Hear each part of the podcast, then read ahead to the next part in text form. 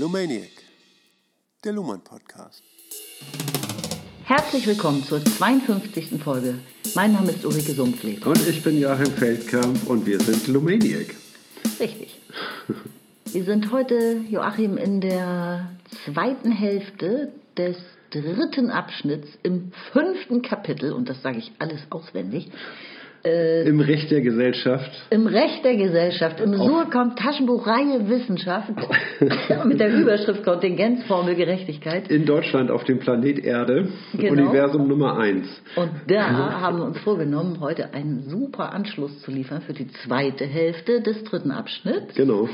Wir sind ja nämlich an einem Punkt geendet, der ein bisschen unzufrieden macht, was die Definition betrifft wenn Gerechtigkeit konsistentes Entscheiden ist, dann trifft das leider nicht zu auf das politische System und seine Gesetzgebung. Genau. und da dachte ich, kannst du vielleicht ein klein bisschen zusammenfassen? Ja, ja, ja. ja und ja, ich lehne mich entspannt zurück, dass wir den Anschluss heute gut hinbekommen. Also in dem dritten Abschnitt ging es zusammengefasst einmal äh, darum, ne, wir haben einen kurzen Rückblick in die Geschichte des Gerechtigkeitsbegriffs getan ne, und sind ähm, darauf gekommen, dass in segmentären Gesellschaften die Reziprozität, also der Austausch von gleichen Leistungen, ein Prinzip gewesen ist, wo zum ersten Mal, sage ich mal, dieser Gerechtigkeitsbegriff fixiert worden ist. Und äh, unter den Bedingungen aber jeweils angepasst werden müssen. Ne? Das heißt also, wenn man Not leidet, natürlich irgendwie kann man nicht das Gleiche leisten. Irgendwie, ne, wenn, wenn jetzt große Hungersnot ist, aber wenn der eine noch was über hat und dem anderen was geben kann, ne, dann kann das auch als gleich anerkannt werden, weil man ja ebenso wenig hatte. Ne? Das ist nicht nur eine Frage der Menge, sondern auch eine Frage der Situation, ne? wie man sich hilft und unterstützt gegenseitig ne? und so der Situation angepasst ist. Das wurde destabilisiert dadurch, dass es zu stratifikatorischen Gesellschaften kam. Das heißt also, dass diese segmentären Gesellschaften überspannt wurden von einem Gesellschaftsentwurf, der äh, eher in Schichten aufgeteilt war, wo es dann überall Bauern gab und die überall Fürsten haben und über allem steht ein König oder äh, noch höhere Fürsten, das kann natürlich auch sein, ne? und ähm, dann am Ende ein König, Kaiser und der Papst und ganz oben noch der liebe Gott. Ne, das ist eine, eine ganze Weltordnung auch. Ne? Und in diesen stratifikatorischen Gesellschaften wurde dann wurde es zunehmend schwieriger, diesen Begriff der Reziprozität anzuwenden, weil es ganz unterschiedliche Rollenbilder äh, gegeben hat. Ne? Aber ne? im Wesentlichen war es eine in zwei Schichten geschichtete Gesellschaft, Adel und Volk. In der stratifikatorischen Gesellschaft. Ja, ja, ja, ja schon. Ne? Aber ich meine, die Kirche, ne, die haben eben auch eine höhere Stellung gehabt als der Bauer in dieser stratifikatorischen Ordnung und haben auch eine Schicht dargestellt. Ne? Bin nicht ganz deiner Meinung. Ich bin der Meinung, es gab ja die Lehre von den drei Ständen, ja. dass diese Lehre eigentlich ein Witz ist, weil die Kirche genauso zur Schicht der Herrschenden gehörte. Also mhm. es gab zwei Stände, meiner Meinung nach. Lassen okay. wir offen. Ja. Lassen wir einfach offen. Mhm. Irgendwie, ne? Es ist nur eine äh, ja, Spezifikationsfrage, ne? wie, man das, äh, wie man das sehen möchte. So, ne? Da liegt jetzt im Moment nicht viel dran. Ne? Mhm. So, jetzt hat man aber in diesen äh, stratifikatorisch geordneten Gesellschaften diesen Reziprozitätsbegriff ein wenig weiter durchdekliniert ne? und ähm, Tja, wenn der Bauer jetzt dem Fürsten etwas gibt und der Fürst, was muss der jetzt dem Bauern zurückgeben? Ne? Gleiche Leistung, hm, okay. Zuwendungen des höheren Standes werden sozusagen durch den höheren Stand als auch eine höhere Gunst mhm. äh, anerkannt. Wurden höher bewertet, ne? Wurden höher bewertet, ne? die Leistungen äh, eines höheren Standes. Das heißt, er braucht weniger zu geben. So. Reizend, wirklich. Ja. Sehr gerecht. Ja. Ne? Und auf diese Art und Weise konnte man diesen Begriff der, der Gleichheit, dass man sich in der Gesellschaft so austauscht, so unterstützt, irgendwie nur ne, dass Gleiches mit Gleichem vergolden wird. Ne? Das konnte rübergerettet werden in die Ständegesellschaft ne? mhm. in, und in die stratifikatorisch geordnete Gesellschaft. Aber jetzt differenziert sich diese Gesellschaft immer weiter aus. Es kommen immer neue Spezialgebiete hinzu. Ne? Also es gibt irgendwie Handwerksinnungen plötzlich und dann gibt es Leute, die sich nur noch mit Wagenbau beschäftigen. Und, und reiche Kaufleute, die eigentlich zum Volk gehören und genau. vorher nichts zu sagen hatten, aber plötzlich genau. mehr Geld haben als mancher äh, Fürst vielleicht. Ja, genau. Ja, es, es geht da äh, fröhlich weiter. Auch am Hofe differenzieren sich die Rollen aus. Es gibt da Politikberater, es gibt äh, Meetings, so Zusammenkünfte, Kampagnen, ne, die dann Räte und äh, wo dann die Leute zusammengekommen sind, weil sie gemerkt haben, sie kriegen es nicht mehr unter einen Hut und dieser Rat ist dann institutionalisiert worden und so weiter. Das wird alles immer komplexer. So, und jetzt ähm, entsteht eine Gemengelage, in der dieser Begriff einfach nicht mehr, äh, also der Begriff der Reziprozität einfach nicht mehr funktioniert, ne, weil zu viele Unterschiede dabei berücksichtigt werden müssten. Was passiert jetzt mit dem Begriff der Gerechtigkeit? Denn der war ja vorher davon abhängig. Und dann ist man eben dazu übergegangen, auch, das, auch die Rechts Rechtsprechung, sage ich mal, hat sich weiterentwickelt und ist zu einer Spezialdisziplin geworden, ne, wie eben alles andere auch. Und dann konnte man sich leisten, eben äh, umzuschalten auf ein anderes Prinzip. Ne? Es gilt als gerecht das, was gleich ist. Aber was heißt gleich? Gleich heißt jetzt nicht mehr ein mehr oder weniger äh, von auszutauschenden Leistungen, mhm. ne?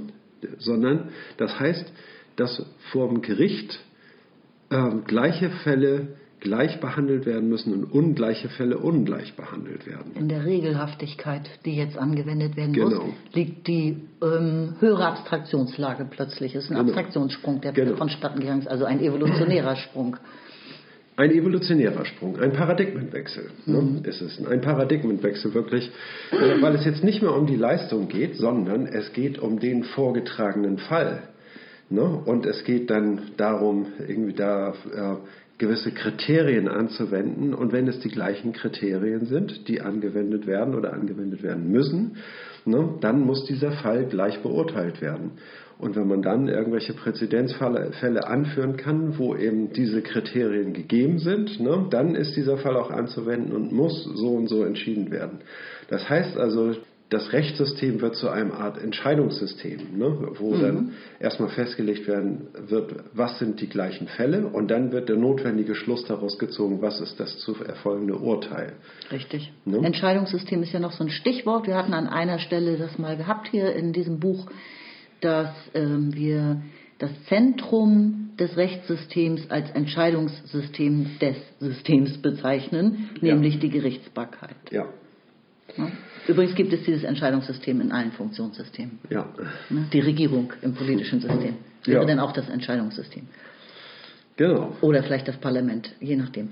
Das Parlament wäre ein Entscheidungssystem? Wenn es beschließt. Es wird ja nicht immer gefragt. Die Regierung trifft ja auch selbst Entscheidungen. Na klar, na klar, ja. Ja gut, lass ich mal, lass ich mal so stehen. Entschuldigung, ich bin auch mit meinem Gedanken in so einen anderen Weg gegangen, weil ein Schritt fehlt jetzt eben nämlich noch. Ne? Und zwar gibt es ja immer noch diese Vorstellung, dass es einen Gott gibt, dass, diese, dass wir in einer Weltordnung leben, die der Mensch nicht selbst geschaffen haben, dass wir höherem, als Menschen höherem unterworfen sind. Und so gesehen gibt es dann Gesetzmäßigkeiten, denen Folge zu leisten ist, denen wir als Menschen Folge zu leisten haben, weil wir uns ja diesem System unterordnen müssen. Ne? Und das nennt man dann das Naturrecht. Und so glaubt man dann irgendwie, dass, es, äh, dass das Naturrecht, dass die Natur eine Rechtsquelle ist, aus der geltendes Recht entspringt. Und so war es auch relativ einfach, daraus äh, Schlüsse zu ziehen. Vor, vor, Gott sind alle Menschen gleich, heißt es ja auch. Ne? Das ist, äh, sage ich mal, irgendwie mhm. der Anknüpfungspunkt für das Naturrecht, ne? wo das Naturrecht sagt, irgendwie gut, also sie begründen ihre Entscheidung mit Gott ne? und leiten es daher. Und jetzt gibt es eben die Entwicklung dahin, dass die, ein Begriff von Naturrecht nicht aufrecht zu erhalten ist, dass das aufgegeben werden muss. Ne? Und dass das menschgemachte Recht, ne, auch das wusste man schon damals. Also es gibt Gesetze, mhm. die kann der Mensch sich selber schaffen, Maximen, die er sich selber auferlegt und dann zur Geltung innerhalb der ganzen Gesellschaft verhilft. Und das nennt man das positive Recht. Und dass dieses positive Recht, dass eigentlich alles Recht positives Recht ist und dass auch letztlich das Naturrecht ein verkapptes positives Recht ist. Und, Selbstverständlich. Ne, und dann kann man eben auch diesen Begriff der, des Naturrechtes, der ja dann sowas wie Blendwerk ist, ganz abschalten ne, und äh, nur noch auf, auf äh, positives Recht abstellen. Und an der, in der Phase befindet sich heute der, der rechtliche Diskurs. Und in dieser Phase müssen wir eine Neuformulierung des Gerechtigkeitsbegriffes mhm. finden, der uns ein adäquates Bild vermittelt. Irgendwie, ne? Und man merkt, es bleibt nicht mehr viel über. Die Luft wird sehr dünn. Mhm. Wir müssen uns in höhere Abstraktionen flüchten, um diesen Gerechtigkeitsbegriff festhalten zu können. Mhm. Aber apropos festhalten, also konsistentes Entscheiden im Rechtssystem ist definitiv festzuhalten. Das kann man als Faktum verbuchen. Ja. Dass das auf das Rechtssystem das zutreffend ist, das ist nicht zu widerlegen. Auf, ne? Ja, auch im, auch im positiven Begriff. Das ist ganz richtig. Ne? Aber bedenke, es geht nicht nur um Recht, genau. sondern es geht um Gerechtigkeit. Ja, ja, ja, ja. ja? Und wenn, man, wenn es jetzt nur um konsistentes Entscheiden ginge, dann kann dieses Recht Ungerechtigkeit ohne Ende hervorbringen. Aus also, der Perspektive von. Aus ja. der Perspektive des Rechts kann ein Urteil, was konsistent nach, auf konsistenten Entscheidungen beruht, nicht, eigentlich nicht ungerecht sein. Genau. Das Recht muss dieses Urteil als gerecht bezeichnen. Genau. Ne? Also kannst du dich erinnern, dass in manchen äh, Fiction, also in, im Fernsehen, in Serien, Gerichtsdramen oder so, wird manchmal diese Frage gestellt, das haben wir gerade ja. wieder erlebt, es kommt nicht darauf an, ob ich unschuldig oder schuldig bin, es kommt nur darauf an, dass sie ein gerechtes, also dass sie das richtige Urteil treffen. Richtig. Ne? Also so weit ja. kann sich das entfernen von der äh, eigentlichen genau. Falllage. Ja, aber jetzt ist noch die, äh, ein entscheidender Punkt. Ne? Die Gesellschaft überträgt dem Rechtssystem genau das. Diese, das, äh, diese Entscheidung schiebt sie dem Rechtssystem zu. Ne? Wenn aber das Rechtssystem irgendwie da so eine extreme Eigenwilligkeit entwickelt und ähm, wenn diese Urteile allesamt ungerecht sind, ne, dann verliert die Gesellschaft das Vertrauen in Richtig. dieses Rechtssystem. Ne? Und deswegen braucht es einen Begriff der Gerechtigkeit, mhm. Ne, an dem sich auch das Rechtssystem orientieren kann und der, sage ich mal, den gesellschaftlichen Konsens mhm. sicherstellen soll, mhm. so dass die Urteile, die von Gerichten ergehen, auch als gerecht in gewisser Weise anerkannt werden. Mhm, richtig. Und dann haben wir eben noch das politische System, was Gesetzgebung erlässt die äh, geltendes Recht produzieren. Also, ne, und das mhm. ist auf gar keinen Fall, beruht nicht auf konsistentem Entscheiden. Ne, an, diesem, ja. an diesem Wirrwarrpunkt sind wir jetzt eigentlich. Ja. Kann man eigentlich etwas finden, was auf alle, alle Systeme befriedigt, könnte man ja. sagen. Ja? Wir wollen ja jetzt das politische System. Das muss jetzt, das bringt nämlich die äh, Störung da rein. Genau. Ne? Das macht haben, Kummer. Das macht Kummer, genau. Ne? Wir befinden uns im positiven Recht. Das Recht ist menschgemacht und, ähm, und die Politik hat eben auch die Aufgabe, Gesetze zu machen, aber das Rechtssystem wird dadurch gestört. Hm? Äh, ja, genau. Äh, Ulrike äh, hat mich gerade unterm Tisch getreten. wir sollten auf den Text zu sprechen kommen. Und das auch, hat sie auch völlig recht. Wir sollten einsteigen in ich den finde, Text. das ist jetzt eine Punktlandung. Jetzt müssen wir unbedingt, wir haben die 5-Minuten-Marke total überschritten. Ups, ja. Ne, Seite 229 sind wir im letzten Absatz. Okay, dann steig du da mal ein in den Text. Wir suchen jetzt also einen Ausweg aus dieser Gemengelage. Jo. Damit geht's weiter. Ein Ausweg könnte sein, die Kontingenzformel Gerechtigkeit überhaupt nur für das Zentrum des Rechtssystems, für den Kernbereich der Gerichtsbarkeit vorzusehen, weil nur hier die Paradoxie der Entscheidbarkeit des Unentscheidbaren aktuell wird. Alle marginalen Formen der Produktion von Rechtsgeltung, Vertragsschlüsse ebenso wie Gesetzgebung, würden dann wegen ihres engen Kontaktes mit anderen Systemdynamiken, mit Wirtschaft und mit Politik ausgeklammert werden, obwohl sie Rechtsgeltung innerhalb des Rechtssystems produzieren. Sie lehnen sich an Disziplinierungen anderer Systemprovenienz an, kommen also auch ohne Gerechtigkeitskontrolle keineswegs arbiträr zustande. Die rechtsinterne Nichtausschließbarkeit des Rechtsschutzes und das Verbot der Justizverweigerung mögen dann ausreichen, um dem Prinzip der Gerechtigkeit eine systemweite Realitätsbasis zu verschaffen. Ja, also, dies ist der Ausweg. oder ein Ausweg, den Luhmann zeigt. Also wir suchen nach, nach einem fast greifbaren Gerechtigkeitsbegriff, der Geltung finden kann. Und da schlägt Luhmann unter anderem dieses vor. Er sagt, der Gerechtigkeitsbegriff wird vor allen Dingen im Kernbereich des Rechtssystems äh, verankert.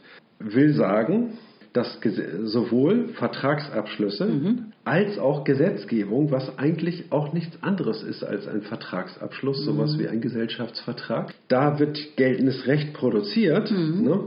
aber das ist nicht der Kernbereich des, äh, des Rechtssystems. Das sind, da sind wir nicht im, im Gericht. Ne? Und es gibt diese Peripherie der Kommunikation, wo eben auch geltendes Recht produziert wird. In einem Vertrag wird festgelegt, so und so, kann vor das Gericht vorgetragen werden, wird in der Regel aber nicht gemacht, irgendwie, ne? weil die Vertragsparteien sich mhm. natürlich vertragen wollen.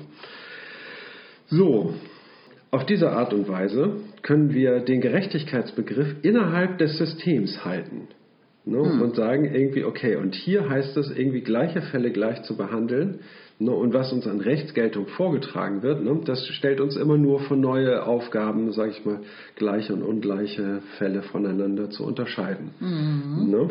das heißt aber auch, dass man sich der Diskussion oder den Fragen der, der Gesellschaft dann natürlich eigentlich verschließt und sagt, überlegt euch doch selbst eine Definition von Gerechtigkeit. Ne? Also wir haben unsere gefunden, das heißt das ein bisschen. Die ganzen moralischen Fragen gibt es ja trotzdem. Na klar. Aber man muss sich klar machen, auch irgendwie, wenn es, wenn es jetzt um Wirtschaft geht, wenn es um Verträge geht, mhm. ne, die, also nehmen wir jetzt mal Verträge und nehmen davon Gesetzgebung mal aus. Mhm. Ne, die sind ja keineswegs äh, selbstverständlich. Da wird eine Rechtsgeltung produziert, die ist aber abhängig, sage ich mal, von einer externen Semantik. Absolut. Ne, und damit man jetzt im Gericht entscheiden kann, ne, ist man auch abhängig von dieser Semantik, die da vorgegeben wird, ne, was die Produktqualitäten meinetwegen angeht und was die Lieferbedingungen angeht und so weiter. Ne? Das wird da ja alles festgelegt. Ne? Und dann kommt, wird es, ähm, sage ich mal, im Streitfall dem Gericht vorgelegt und jetzt sollen sie entscheiden, jetzt sollen sie ein gerechtes Urteil entgehen lassen dieser Sinnimport muss ja auch geleistet werden. Mhm, externe ne? Fakten werden genau. darauf überprüft, ob sie rechtsrelevant sind oder nicht. Genau. Und sie gehen in das Rechtssystem ein, ne? aber werden eigentlich erst thematisch, wenn sie im Kernbereich vorgetragen werden und wenn es darum geht, irgendwie jetzt zu entscheiden. Ne? Das heißt also, dadurch wird eine operative Offenheit für Sinnimporte zur Verfügung so, gestellt. Ja, ja, kognitive Offenheit, ja. Oder Ko Kogni Entschuldigung, ja. ja. Operative Geschlossenheit ja. und kognitive Offenheit. Genau. Danke, danke, super. Ja. Irgendwie Ergänzung, ja.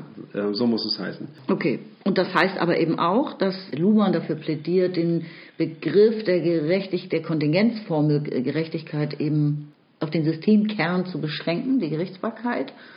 Und im Grunde gegenüber einer gesellschaftsweiten Diskussion ähm, darauf zu verweisen, ja.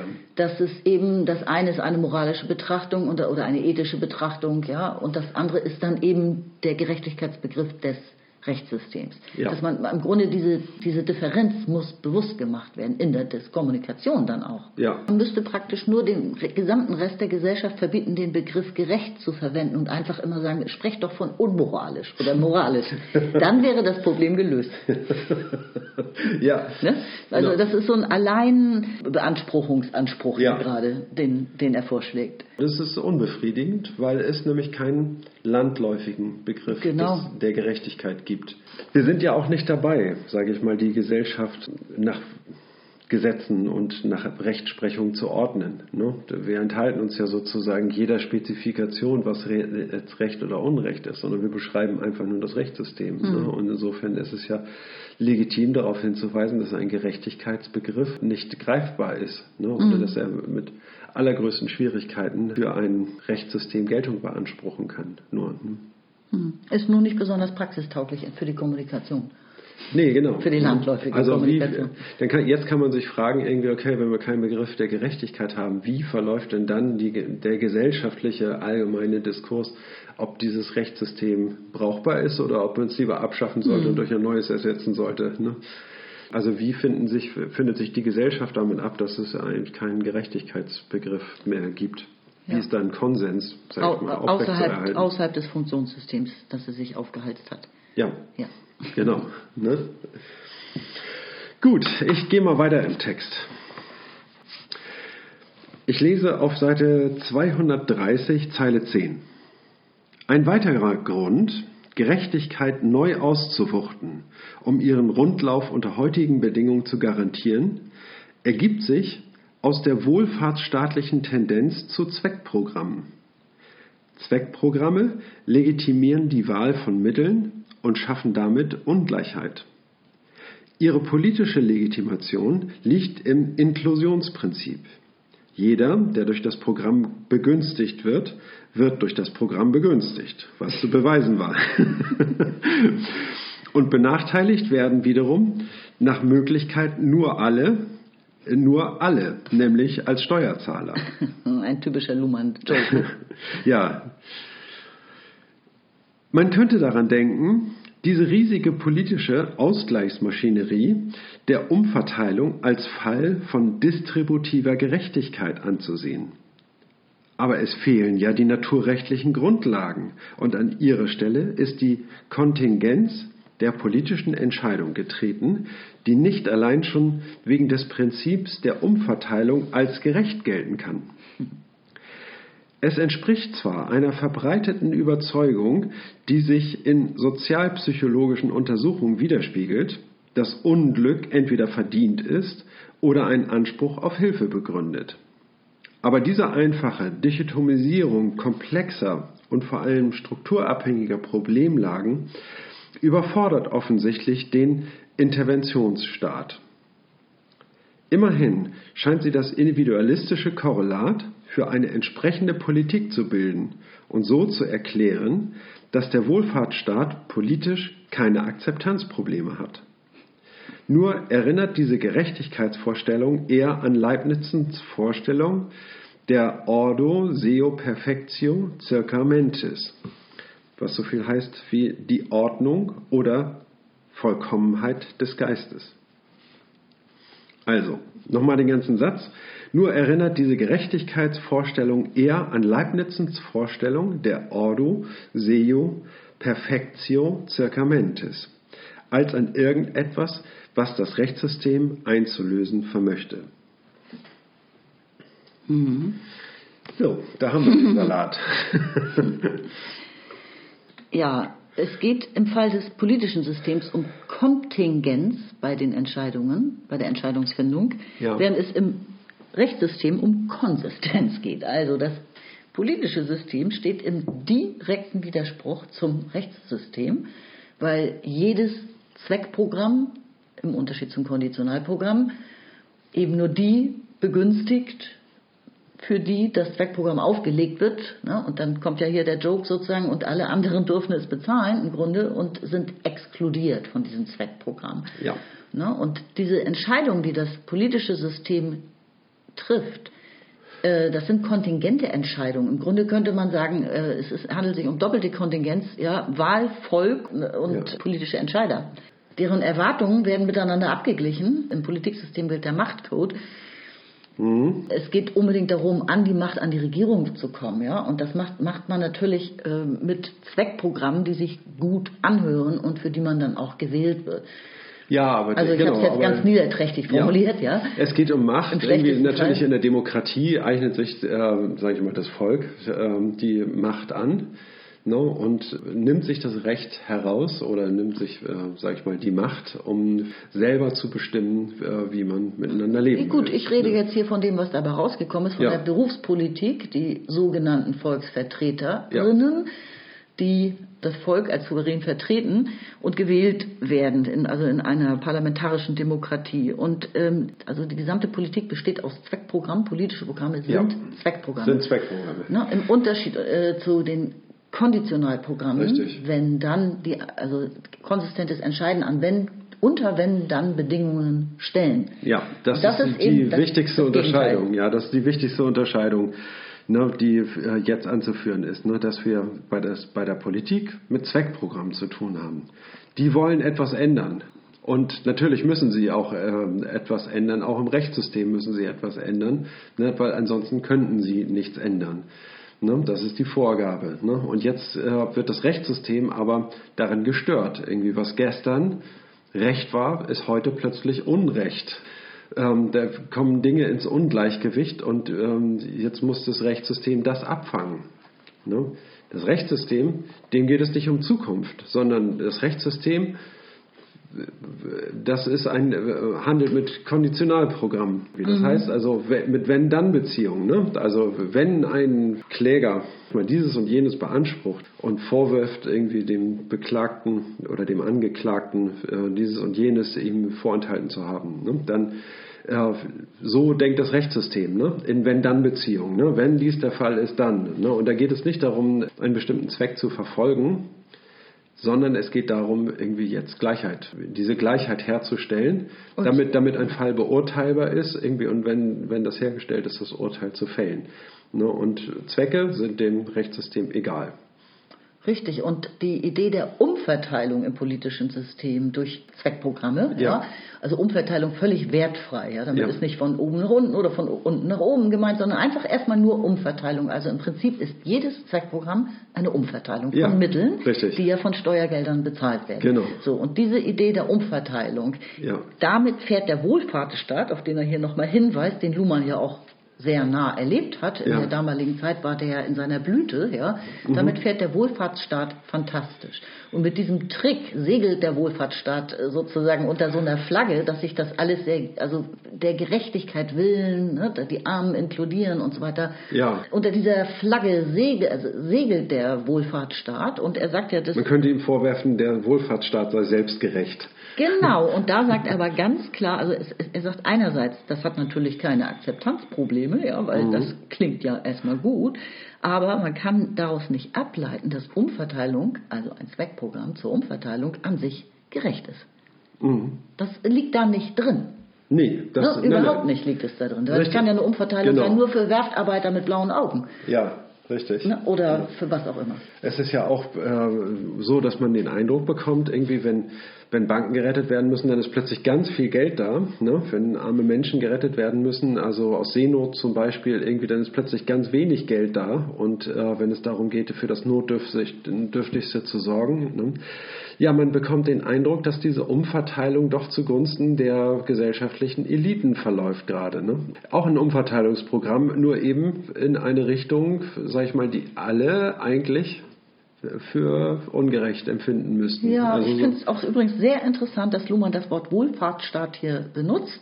Mhm. Ähm, dieses Wort ist halbwegs abgeschafft worden, auch durch ja. die Massenmedien. Man spricht heute fast nur noch von Sozialstaat. Ja. Das heißt, die Intention, die Lebensverhältnisse aller ja. gleichermaßen zu verbessern, genau. ist äh, politisch, medial so ein bisschen entfernt worden. Das merkt man einfach daran, dass der Begriff kaum noch benutzt wird.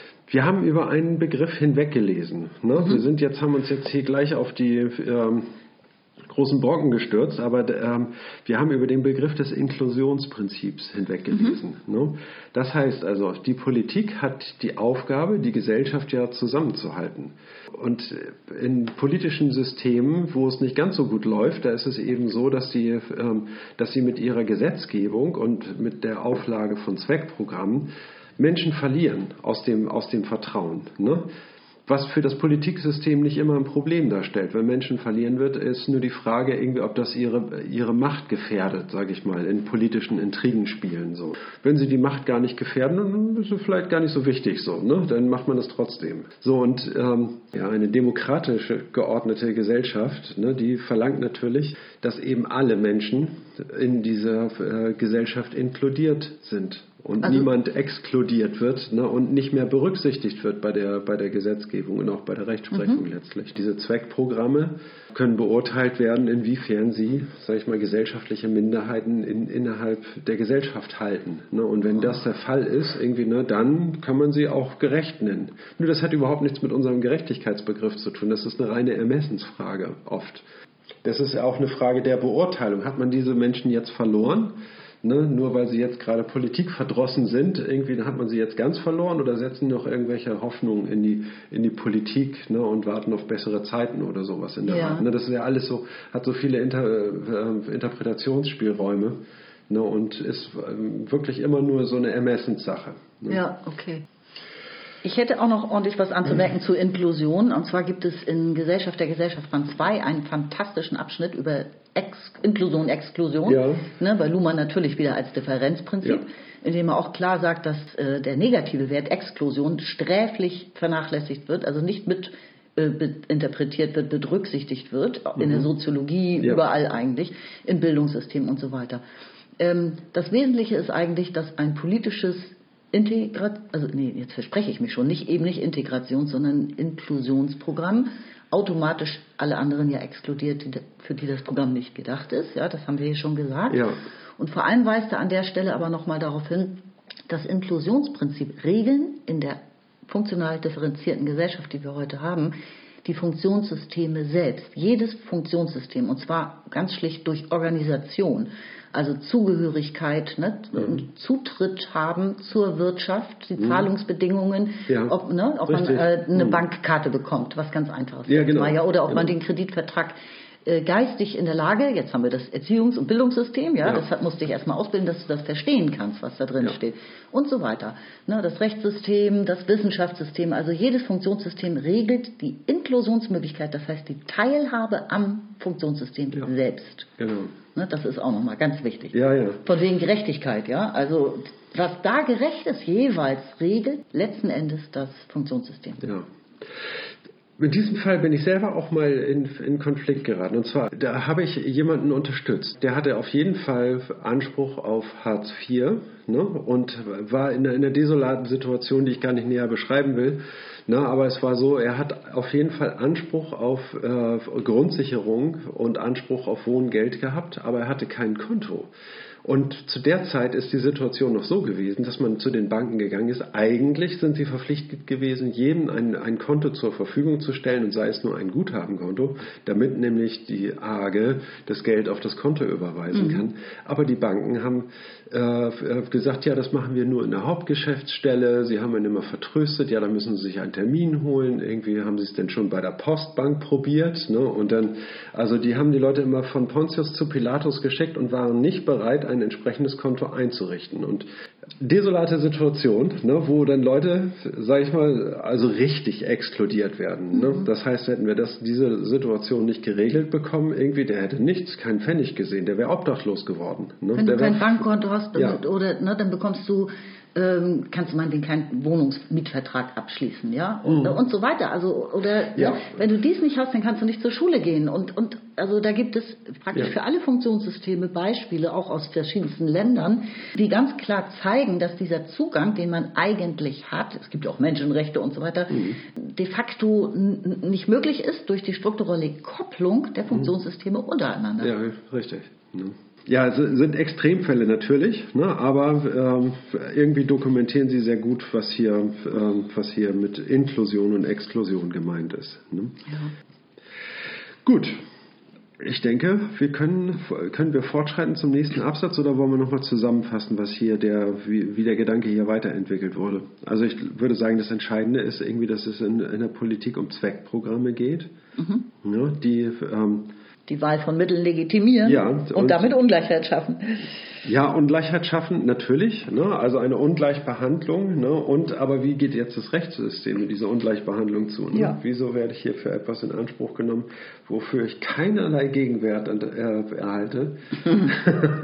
ne? Das heißt also eine richtige Ungleichverteilung. Eigentlich müsste ich den Begünstigten verklagen, Mhm. sozusagen. Ne? Und ähm, Ja, gute Überleitung, weil es gibt ja noch das Verfassungsgericht, was man anrufen könnte. Ja, da muss man allerdings auch erstmal den Zugang zu finden? Ja. dass man da angenommen wird mit seinem Fall. genau. Dann lese ich weiter auf Seite 230, letzten Satz unten. Ja. Die daraus resultierenden Probleme beschäftigen, in Deutschland zumindest, die Verfassungsgerichtsbarkeit. Sie versteht sich als Kontrolle der Werteabwägung, ersetzt damit aber nur ein Gutdünken durch ein eventuell anderes. Die Grenze zwischen politischem System und Rechtssystem, an der die Legitimation der Verfassungsgerichtsbarkeit selbst hängt, und zwar sowohl rechtlich als auch politisch, verschwimmt. Vielleicht wäre es daher nützlich, daran zu erinnern, dass die Supplementierung des Codes Recht-Unrecht und damit die Respezifikation der Kontingenzformel Gerechtigkeit Konditionalprogramme erfordern. Die Abstraktion der Konditionen rechtlicher Relevanz ist die Bedingung dafür, dass gleich und ungleich differenziert und mit unterschiedlichen Folgen ausgestattet werden können. Konditionale Programmierung ist nicht nur eine Erkenntnishilfe mit Bezug auf gleich und ungleich. Sie ist die Bedingung dafür, dass die Idee der Gerechtigkeit überhaupt in die Form der Gleichheit, also der Regelhaftigkeit, gebracht werden kann. Deshalb darf die Gleichheit nicht innerhalb der Verhältnisse gesucht werden, auf die die Konditionen verweisen. Weder im Sinne der alten Tausch- und Vergeltungsgerechtigkeit noch im Sinne eines Vergleichs von Sachverhalten mit Tatbestandsmerkmalen. Sondern sie, die Gleichheit, liegt in der Form der Relationierung konditionierter Relationen, in den Gleichheiten, Ungleichheiten der Wenns der Konditionalprogramme. Mhm. Ja, so, okay, also wir haben, äh, glaube ich, den Konflikt zwischen Politik und Rechtssystem äh, hinreichend dargelegt. Ne? Und in dieser Gemengelage könnte man äh, jetzt darauf kommen, dass das die Verfassungsgerichtsbarkeit beschäftigen mhm. sollte. Und jetzt könnte man meinen, irgendwie, dass, ähm, dass, die sich, äh, dass diese beiden Systeme füreinander offen, eine Offenheit erzeugen. Mhm. Ne, und die Grenzen zwischen dem Politiksystem und dem Rechtssystem verschwimmen würden. Und da sagt ah, man, das ja. ist überhaupt nicht der Fall. Ne? Das heißt also, ähm, die Grenzen verschwimmen nicht. Aber weil, hier steht, die Grenze verschwimmt. Ja, die Grenze verschwimmt. Das, das, stimmt, das steht da, aber kleben wir nicht so am Text, sondern gehen einen Schritt zurück und sagen, äh, es gibt ja in der Politik geht es immer um Zweckprogramme ja. und im Rechtssystem geht es immer um Konditionalprogramme. Ja. Ne? Das heißt also eine äh, und der Gerechtigkeitsbegriff, es gibt keinen Politik- und, äh, und Rechtssystem übergreifenden Gerechtigkeitsbegriff. Ja. Das soll das heißen. Ne? Mhm. Und dann eine und eine Werteabwägung macht an der Stelle auch überhaupt keinen Sinn, mhm. weil der kann ähm, diese unterschiedlichen ähm, Gerechtigkeitsvorstellungen nicht miteinander ver verknüpfen ne, und dort sozusagen eine Triage der Wertvorstellungen oder sowas mhm. vorziehen. Ne? Okay, mhm. welcher Begriff muss jetzt mal dran glauben? Ne? Nehmen wir Freiheit oder, oder Gleichheit. Allerdings weist er darauf hin, dass die Verfassungsgerichtsbarkeit von politischem und Rechtssystem abhängt von beiden. Ne? Ja, na, die Legiti natürlich, Legitimation. Ja, ja klar. Ne? Auch das Rechtssystem ist ja zu 100 Prozent abhängig, sage ich mal, von Gesetzen. Genau. Ne? Und, und wer erzeugt diese Gesetze? Das Politiksystem. Genau. Also da gibt es eine strukturelle Kopplung, die super stark ist. Irgendwie, ja. ne? Wir haben ja dieses Kapitel strukturelle Kopplung noch vor uns. Ja, okay. Ne? Aber dennoch gibt es eine, einen äh, scharf zu setzenden Unterschied. Ne? Während die Politik Zweckprogramme äh, aufsetzt ne, und damit Rechtsgeltung schafft, indem sie Gesetze vorgibt, ne, geht es ja dem Rechtssystem darum, sage ich mal, nach diesen Gesetzen Gleichheit und Ungleichheit mhm. zu finden, zu definieren äh, und Urteile zu sprechen. Mhm. Wie macht das Rechtssystem das ja mit Konditionalprogrammen? Also das während das Rechtssystem nur Konditionalprogramme verwendet, ne, agiert die Politik immer nach Zweckprogramm. Ja. Ne? Und da gibt es eine sehr scharfe Unterscheidung zwischen. Genau. Ne? Und, und, da sagt er jetzt, dass das nicht nur irgendwas ist, was irgendwie mit betrachtet werden müsste, so, ja. ach ja, wir müssen ja konsistent entscheiden und die richtige Textstelle finden zu dem Präzedenzfall, den es früher schon mal gab und dem Urteil oder so, sondern das ist die Grundbedingung. Ja.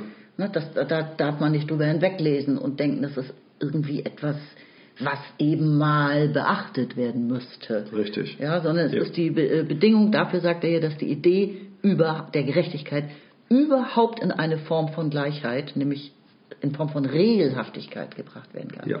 Ne, und diese Regelhaftigkeit, das meint ja die Konditionen. Richtig, ne? genau. Ne? Das heißt also, es gibt ähm, Kriterien, selber Kriterien vor, ne, ja. wie mit, mit Fällen im Allgemeinen umzugehen ist, wie ein Verfahren zu führen ist, ne, was, wie Fakten festgestellt werden und so. Das sind alles Regeln, die festgelegt werden. Das sind Normen, rechtliche Normen. Rechtliche Normen, nach denen da konsistent entschieden werden muss. Ja. Ne, und, und deswegen finde ich, der letzte Satz ist, kann man ruhig nochmal drauf eingehen, dass, der unterstreicht das nochmal, Deshalb darf die Gleichheit nicht innerhalb der Verhältnisse gesucht werden, Richtig. auf die die Konditionen verweisen. Genau, Ne? also, in den, in den ja. Strukturen, ne, was Ja. der, äh, der Gesellschaft, äh, wer da gefördert wird ne, und wer das bezahlen muss Ja. Mhm. irgendwie. Ne, das sind ja die, das sind die Strukturen. Ne. Da ist nicht die Gerechtigkeit drin zu finden, ne, sondern die Gerechtigkeit, äh, um die es das Rechtssystem geht, ne, die wird in den Bedingungen Mhm. gesucht, allein in der Form, wie die Bedingungen äh, erfüllt werden und äh, in welcher Relation sie zueinander stehen und zu welcher Konsequenz sie dann führen. Mhm. Ne? Das wird immer in diese Wenns reingepresst irgendwie und dann werden die richtigen Wenns zusammengestellt Ja. ne? und dann kommt zum Schluss ein Komma und dann kommt also. Ja. Er geht folgendes Urteil. Ja, absolut, genau. Ja, ne? Ja. Es ist eben wirklich ein Programm, ein logisch zusammengebautes Programm. Ja. Wenn, dann. Richtig. Also. Genau. Conclusio. Ja, es ist ein reines Entscheidungssystem. So, dann blätter ich mal um auf Seite 232 und fange gleich oben an.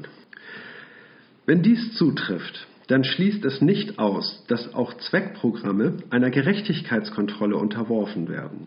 Aber das würde dann nicht auf Wertabwägung hinauslaufen, sondern auf Rekonditionalisierung.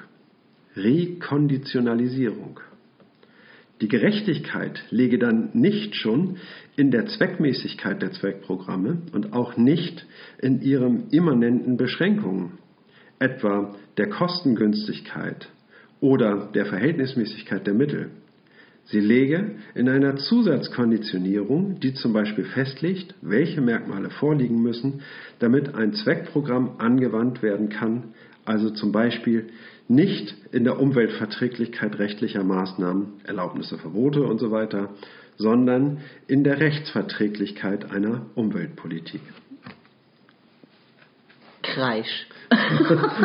Wie Kreisch. Also ich habe, als ich das gelesen habe, äh, ist mir erst heiß geworden und dann wieder furchtbar kalt.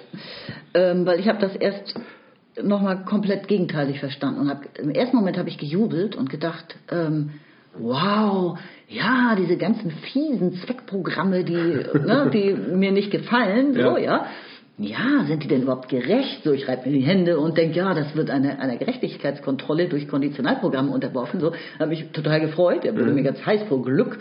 Und dann habe ich natürlich dieses Beispiel gelesen. Ähm, stell dir das mal vor, es käme dazu, das Prinzip wird völlig auf den Kopf gestellt. Also es werden Gesetze beschlossen, wie sagt er hier, geht dann nicht mehr um die Umweltverträglichkeit rechtlicher Maßnahmen, ja, sondern ein Umkehrprinzip würde plötzlich walten. Diese Umweltpolitik, die vorgeschlagen wird, die müsste dann rechtsverträglich sein. Das heißt, die Rechtsverträglichkeit hätte Vorfahrt. Und da kriege ich natürlich einen Eisschock. Also das wäre natürlich gar Was, nicht. was wäre dann die Konsequenz daraus? Das, die Konsequenz könnte sein, dass irgendeine Maßnahme nicht stattfinden könnte, meinetwegen eine Klimaschutzmaßnahme, ja, Ja. Ähm, weil das Rechtssystem das halt irgendwie nicht in sein Konditionalprogramm unterbringen kann. Deswegen im ersten Moment dachte ich, huh, da liegen ja Chancen drin, aber dann versuche ich mir klarzumachen, was das bedeutet. Alles, was, äh, wenn Politiker Gesetze und Politikerinnen Gesetze beschließen, müsste geprüft werden, ob die mit den bisherigen Rechtslagen Ja, konsistent vereinbar sind. ja.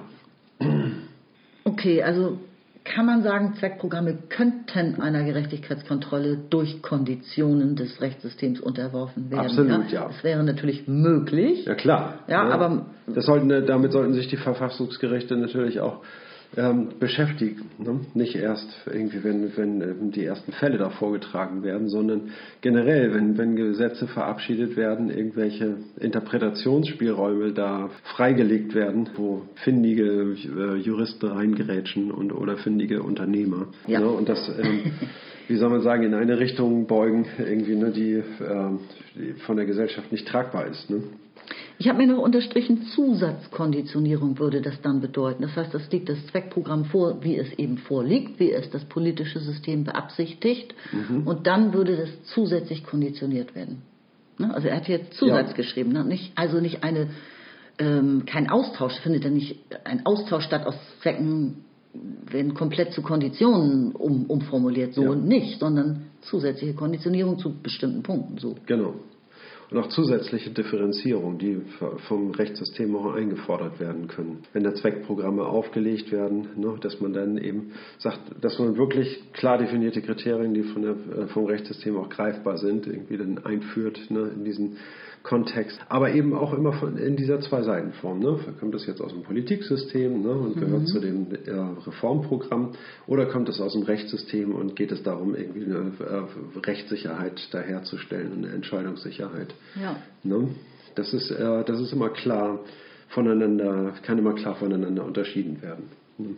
Ja, ich einen letzten Gedanken hätte ich dazu noch. Ich äh, ja. denke, man könnte ja den Begriff des Risikos eigentlich auch gut anbringen, ist aber nicht geschehen. Ne, es führt so ein bisschen in Risikoabwägungen ne, in der äh, Begriffsgeschichte des Risikos. Ja, ne? das, ja. Weil Risiken erfordern Konditionierung. Hat auf jeden Fall was damit zu tun, das auf jeden ne? Fall, ja. Mhm.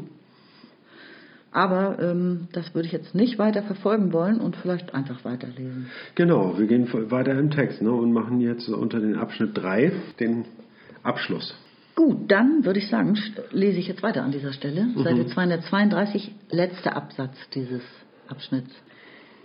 Angesichts dieser Probleme eines politisch induzierten Zunehmens sowohl der gesetzgeberischen Eingriffe in das Recht als auch der Zweckprogrammierung kann man die mit Naturrecht nicht mehr zu behebende Krise des Prinzips der Gerechtigkeit verstehen. Aber dieser Krise kann weder mit dem Rückzug auf Ethik noch mit Werteabwägung abgeholfen werden. Das verlagert die Problematik nur in die Frage der sogenannten Legitimation des positiven Rechts. Da aber nur das positive Recht selbst gilt, in Anführungszeichen, das heißt, das Symbol der Rechtsgeltung benutzen kann, muss man nicht nach rechtsexternen, sondern nach rechtsinternen Kriterien fragen. Diese Kriterien werden durch die Frage aufgerufen, wie man trotz zunehmender Komplexität im Recht immer noch konsistent entscheiden, das heißt gleiche Fälle von ungleichen Fällen unterscheiden kann. Es kann durchaus sein, dass ein in diesem Sinne gerechtes Recht auch ethisch bevorzugt wird. Aber das versteht sich, wie eine lange Tradition lehrt, keineswegs von selbst. Eine klare Trennung von Gerechtigkeit und moralischem Urteil bzw. ethischer Reflexion ist nicht nur eine Frage der Autonomie des Rechtssystems. Sie garantiert auch die Rechtsunabhängigkeit der moralischen Beurteilung des Rechts und nicht zuletzt die Möglichkeit des moralischen Dissenses in der Beurteilung von Rechtsfragen. Und sie ist Voraussetzung dafür, dass man überhaupt wissen kann, um was es in der Sache geht, wenn die Frage nach der moralisch-ethischen Qualität von Gerechtigkeit aufgeworfen wird. Mhm. Ja.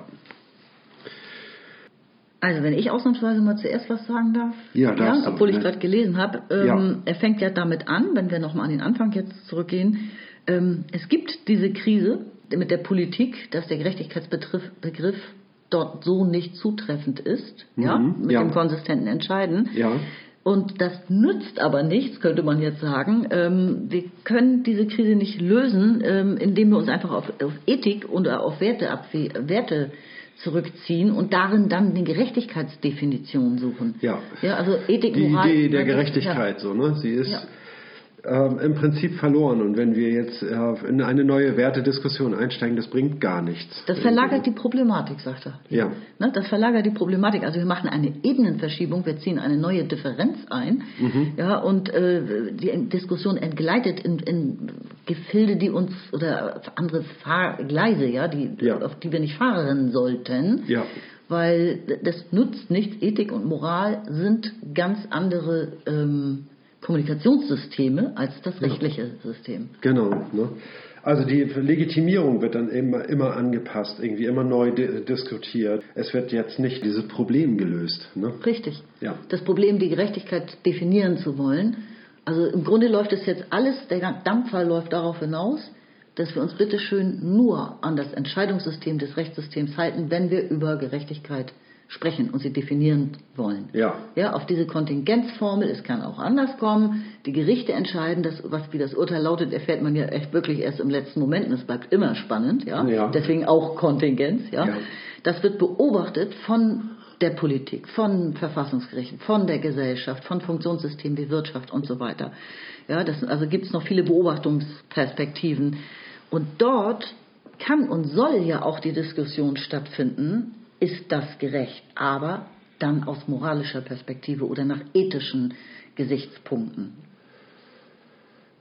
Aber diesen ethische Gesichtspunkte werden ja gerade rausgehalten. Aus ja, der, ne? aber er, er, plädiert doch im Grunde für diese Trennung. Ja, ja er sagt für doch, die, die, Trennung, ja. die Autonomie des Rechtssystems hängt nicht nur davon, also nicht nur die Autonomie des Rechtssystems selbst hängt davon ab, dass es äh, konsistent entscheidet auf ja. Basis von Konditionalprogramm. Ja, seine, eigenen, seine, seine eigene Autonomie ne? hängt davon ab. Ja. Aber das Rechtssystem braucht ja auch die Beobachtung durch die Gesellschaft ja.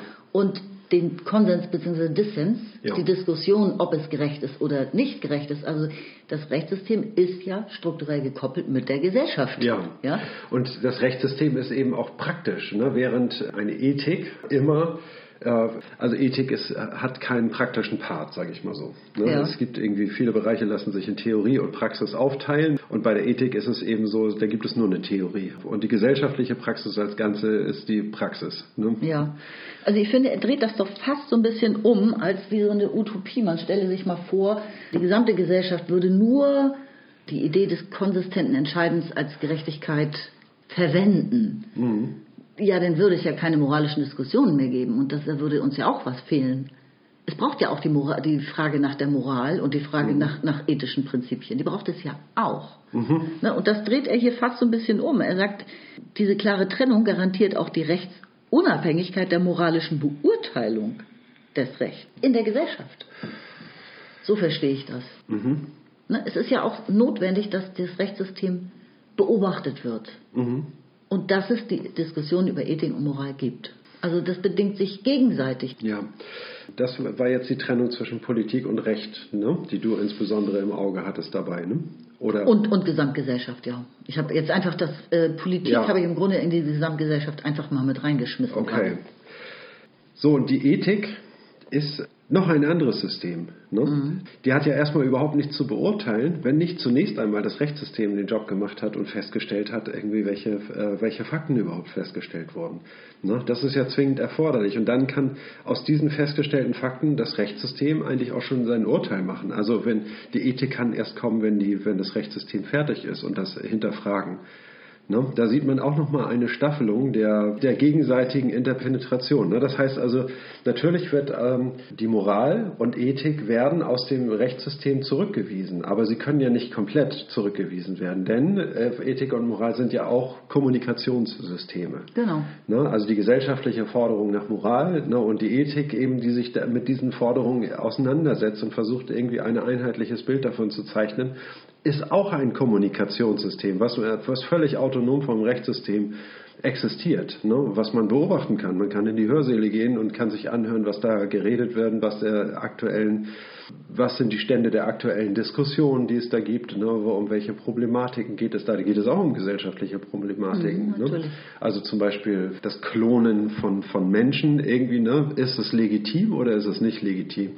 Ne? Ist meine DNA sozusagen mein Eigentum, irgendwie über das ich frei verfügen kann oder sind es Informationen, über die jeder verfügen kann ne? und sammeln kann und dann irgendwas äh, damit anstellen kann und so weiter. Ne? Das sind alles Fragen, die auch in der Ethik hin und her gerollt werden. Äh, man versucht sich da ein, ein klares Bild zu verschaffen. Und diese Systeme existieren unabhängig voneinander. Die anderen beiden sind ähm, keine ausdifferenzierten Funktionssysteme mit klaren Codes und ganzen Programmen. Welche ne? anderen Systeme Moralische und ethische ähm, Diskussionen. Das sind, Sind- sind, wie soll man sagen, lose Ja. Diskurse, die überall ein Gem- ein Gemurmel in der Gesellschaft, könnte man so sagen. Oder- Nein, nein, nein, das, das kann man nicht sagen, sondern ähm, auch ähm, in der Ethik gibt es äh, eine Leitunterscheidung wie im Rechtssystem Recht Unrecht. Ne? Mhm. Hat das Ethiksystem die Unterscheidung Gut Böse, Okay. was was anderes ist. Ne? Mhm. Na gut, das Und Eth ja. mhm. Ethik untersucht allgemeine Prinzipien, die das Zusammenleben der Menschen organisieren soll. ne? Okay, und, dann- da, und, ne? und dann gibt es und das Individuum spielt dabei eine, eine wichtige Rolle und seine, äh, seine Freiheit zu erkennen und zu handeln und und dergleichen mehr. Das sind Grundlagen, die die Ethik ich, behandelt. Ich rudere demütig zurück, ja. ja. Also im, im, Gegensatz zur Moral hat die Ethik es ja auch zu Institutionen und Organisationen gebracht, ne? zu Kommissionen ja. und zu Sprecherinnen und so weiter. Ja. Da, dagegen gibt es eben kein moralisches System. Es gibt ja nicht den Moralgerichtshof oder irgendetwas überhaupt nur annähernd Vergleichbares. Also Moral ist eigentlich so ein Geraune, was dann auch von den Massenmedien mal hochgejazzt wird, natürlich, und dann sogar auch mal was Rechtsrelevantes, also eine Normverletzung, ne, ähm, kann dann sogar rechtsrelevante Folgen haben. Ja. ja. aber die Ethik ist institutionalisiert immerhin. Ich komme mit diesem Gemurmelbegriff nicht zurecht. Ne, Sag ich, mir mal, was du damit meinst. Mit Gemurmel meine ich, dass äh, moralische äh, Beurteilungen finden einfach hinter jeder Haustür statt. Ständig und überall in der ganzen Gesellschaft. Ja. Von morgens bis abends, 24-7. Ja, aber, aber, aber ethische das, das tut, es, tut es ja auch in, im Rechtssystem. Da wird ja auch ständig ähm, darüber herumgemurmelt, irgendwie, da hat er kein Recht dazu und so, ne, und den zeige ich an und ne, dieser Idiot.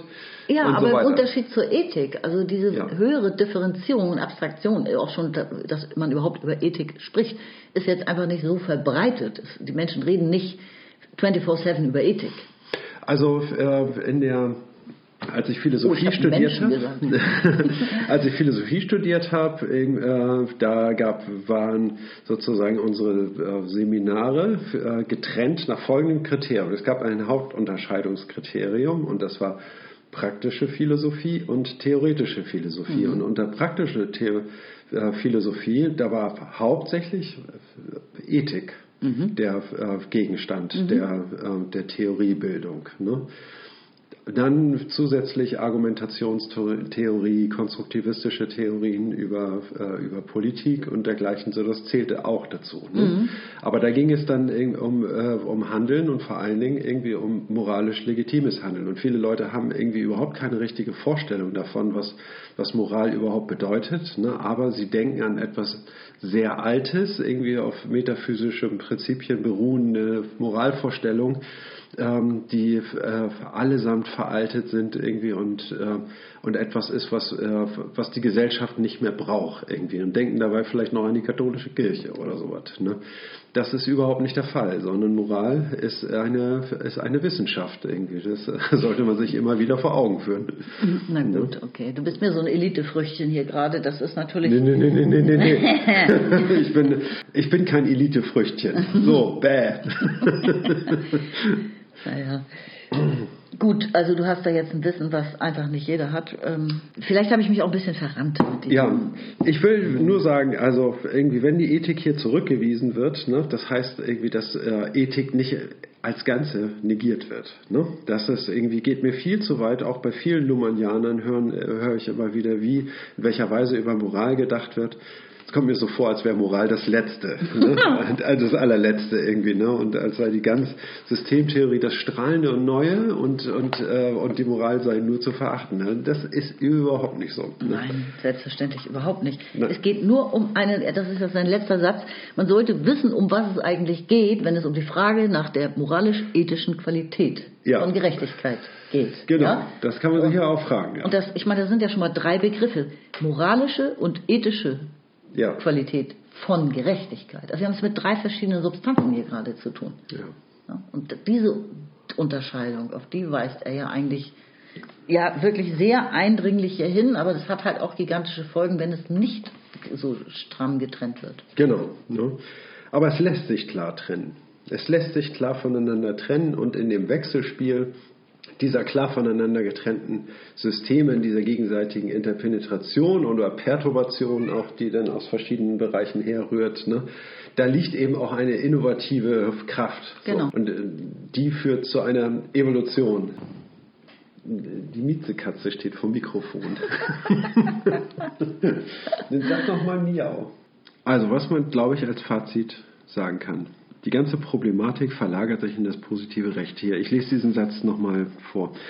Da aber nur das positive Recht selbst gilt, das heißt das Symbol der Rechtsgeltung benutzen kann, muss man nicht nach rechtsexternen, sondern nach rechtsinternen Kriterien fragen. Richtig, ja. Ne? Habe ich mir auch fett unterstrichen. Genau. Ne? Und Das heißt also, der moralische Diskurs wird gar nicht äh, nur innerhalb der Moral geführt. Wenn es um die Faktendarstellung geht, sind sie im Rechtssystem und das Mhm. verlassen sie dann, wenn es darum geht, irgendwie eine Werteabwägung zu führen. Ja. Ne? Und das führt in den Kontext eines anderen Systems Ja. und anderer Ent, äh, Vorgehensweisen. Ne? Mhm. Und dann geht es auch nicht mehr um das, um das Urteil selber, also im konkreten Sinne, ne? sondern nur um ein theoretisches Fazit und Erkenntnisse. Genau. Worauf auch noch hinweist, ist, dass es sich gar nicht von selbst versteht, dass ein gerechtes Recht eh auch ethisch bevorzugt wird. Ja, Das ist auch ein ziemlicher Knaller. Ne? Also, was für uns total erstrebenswert erscheint, äh, ist halt, wie die Geschichte zeigt, gar nicht immer so der Fall gewesen. Ja, man muss jetzt fragen, was, was ist das gerechte Recht irgendwie? Ne? Das ist sozusagen auch, ähm, wie soll man sagen, ein vertiefter juristischer Diskurs, der sich vergegenwärtigt, was eigentlich Gerechtigkeit heißt. Ne? Und der heißt eben dieses Gleichheit durch Entscheidungskonsistenz herzustellen, ne? Genau. als, als eine Norm. Das ist das gerechte Recht. Ne? Das ist das in diesem Fall jetzt das gerechte Recht. Genau. Richtig. Ne? Und, Das ähm, ist damit, das ist jetzt keine Ironie in diesem Fall mal hier mit dem gerechten Recht, sondern Ja. äh, er hat ja vorher die Definition geliefert. Ne? Konsistentes Genau. Entscheiden anhand von Gleichbehandlung. Genau. Und das kann eben sein, ne? dass es ethisch bevorzugt wird. Ne? Kann aber auch sein, dass es ethisch abgelehnt wird. Ne? Aber das ist dem Rechtssystem zunächst mal Schnuppe. Genau. Weil Ja. die Konsequenzen, die es dann hat, die äh, sind Ja. dann in der Sozialdimension irgendwo anders, vielleicht extern, Genau. außerhalb des Systems, bis es vielleicht wieder zu Klagen kommt oder zu Ja. Aufständen oder was auch immer. Ja, zu klagen. Äh, für- Das heißt, irgendwann muss dann auch der äh, Gesetzgeber einschreiten ne? und dann Differenzierungsformen in die Gesetze reinschreiben, irgendwie die dann auch im Rechtssystem etwas ändern. Und ne? wieder Ungleichbehandlung vielleicht einführen. Ja, das auch. Durch den Gesetzgeber, ja, damit, damit die Proteste im politischen System oder gegen das politische System dann auch wieder Ja. äh, niedergelegt werden. Ja, aber wenn Beruhigt politische Reformen durchgeführt werden, dann kann man nicht sagen, mein Urteil ist ungerecht, sondern dann sagt man irgendwie, heute ist das Urteil gerecht nach dieser Reform, irgendwie, weil ja sozusagen Natürlich. die Akzeptanz des Rechtssystems dadurch stückweise wiederhergestellt wird. Ne? Na, früher waren die Urteile ungerecht, heute sind sie gerecht irgendwie. Ne? Und das Mhm. heißt also, und irgendwo muss ja der Anfang sein. Ne? Das, das kann man so akzeptieren. Ne? Das nimmt man sozusagen in, in Kauf. Das ist, wenn sich die Gesetze ändern, dass es dann Ungleichheiten gibt, Ja. ne? das ist dann Genau. akzeptanzfähig. So, ne? Ja. Nicht in allen Gesellschaften. Ne? Manchmal äh, gewinnen auch die Konservativen und, und sagen irgendwie, nein, auch wenn der das jetzt geändert hat, dieses Gesetz muss wieder abgeschafft werden. Die Gesetze Genau. operieren nicht damit. Ein Jahr, eine Legislaturperiode später ist das Gesetz wieder weg. Das ist das Spiel, ne? Mhm. diese Wippe, auf der diese Systeme da miteinander Ja. äh, um etwas ringen. Ja, genau, genau, genau, genau. Ja, also eine hübsche Gemengelage, die wir hier heute gerade durchforstet haben. Also verschiedene gesellschaftliche Disziplinen arbeiten interdisziplinär miteinander. Und das ist eben auch das Wichtige, ne, dass man feststellt, die Luhmannschen Begriffe der Systemtheorie halten das aus. Ne? Sie halten stand. Ne? Und ich denke mal, dass äh, hier diese Definition von ähm, Kontingenzformel Gerechtigkeit eine Interpretation des Codes durch Supplemente, also die hinzugefügt werden zum, zu dieser Differenz von Recht und Unrecht. Das Supplement ist die Gleichheit. Ne? Genau. Ne? Und durch die, die Wahl der Supplemente liegt eben fest, was wir heute unter Gerechtigkeit zu verstehen haben, wenn wir das Rechtssystem analysieren und über was wir äh, darunter verstehen sollten. Irgendwie, das könnte dann eine Art der moralischen Empörung sein, die als Kritik gegen das Rechtssystem gerichtet ist. Ne? Und das Rechtssystem soll sich anders ähm, justieren. Na, aber es lässt sich alles hübsch voneinander trennen. Genau. So, dann jetzt haben wir nächstes Mal noch eine Folge zu diesem Kapitel, Mhm. ähm, eine, einen Abschnitt noch, den vierten, letzten Abschnitt zum Thema Gerechtigkeit. Und dann sind wir fertig, ne? Dann sind wir fertig und dann kommt die Evolution des Rechts als neues Kapitel. Oh, ich freue mich drauf. Evolution. Evolution, ich stehe drauf. Also das ist mein, eins meiner Lieblingsthemen. Variation, Selektion und Restabilisierung. Restabilisierung. Ja, genau. Check. okay, dann verabschieden wir uns für heute mit der 52. Folge von Lumania. Ja, und da wir heute keinen Trommler dabei haben, muss ich dann den Abspann trommeln. Oder? Nee? Soll ich nicht? Okay, alles klar. Dann bis zum nächsten Mal. Ne? Tschüss. Tschüss, tschüss.